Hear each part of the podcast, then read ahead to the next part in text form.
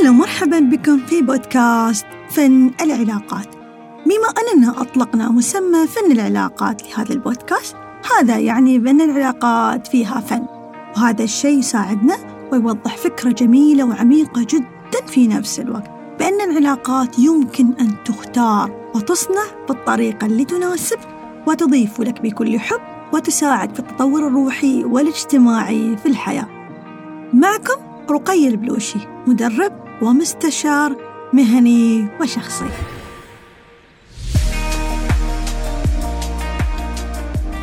سوف نتطرق في هذه الحلقة لعلاقة الشخص مع محيط عمله. هذه العلاقة تعتبر من أخف العلاقات وأبسطها لأنها تأتي في مرتبة الزمالة لا الصداقة. طبعا نادرا نادرا ما تجد صداقة حقيقية في العمل.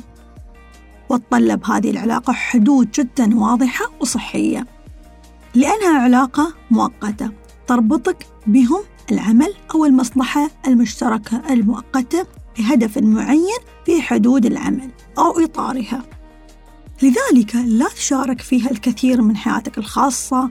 طبعا ربما البعض لا يتعامل مع هذه المعلومات أو الأسرار بعد الانتهاء من العلاقة أو في حال وجود خصومة بطريقة صحية لربما تضرك أكثر من ما تنفعك. انتبه رحمك الله.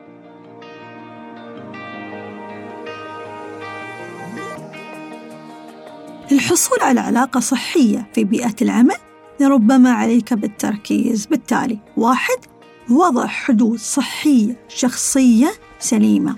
اثنين عدم دمج أو خلط أمور مشاعر حكم شخصي في محيط العمل.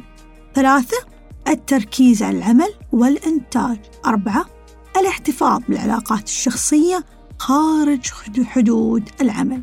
خمسة الالتزام بروح التعاون المرح والمتعة مع الزملاء. وأخيرا الاحتفاظ بعلاقات جيدة مع الجميع. يعني ببساطة عدم إصدار حكم أو رأي على شخص دون تجربة شخصية ذاتية معينة والاعتماد على الآراء الآخرين في ذلك.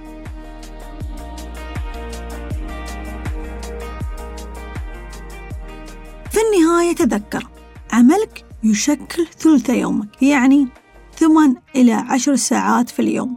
وطبعا هالساعات كافية لتصلح أو تفسد جو يومك بالكامل. لذلك أحرص على بقاء في بيئة صحية بروح إيجابية خفيفة في حدود صحية وسليمة.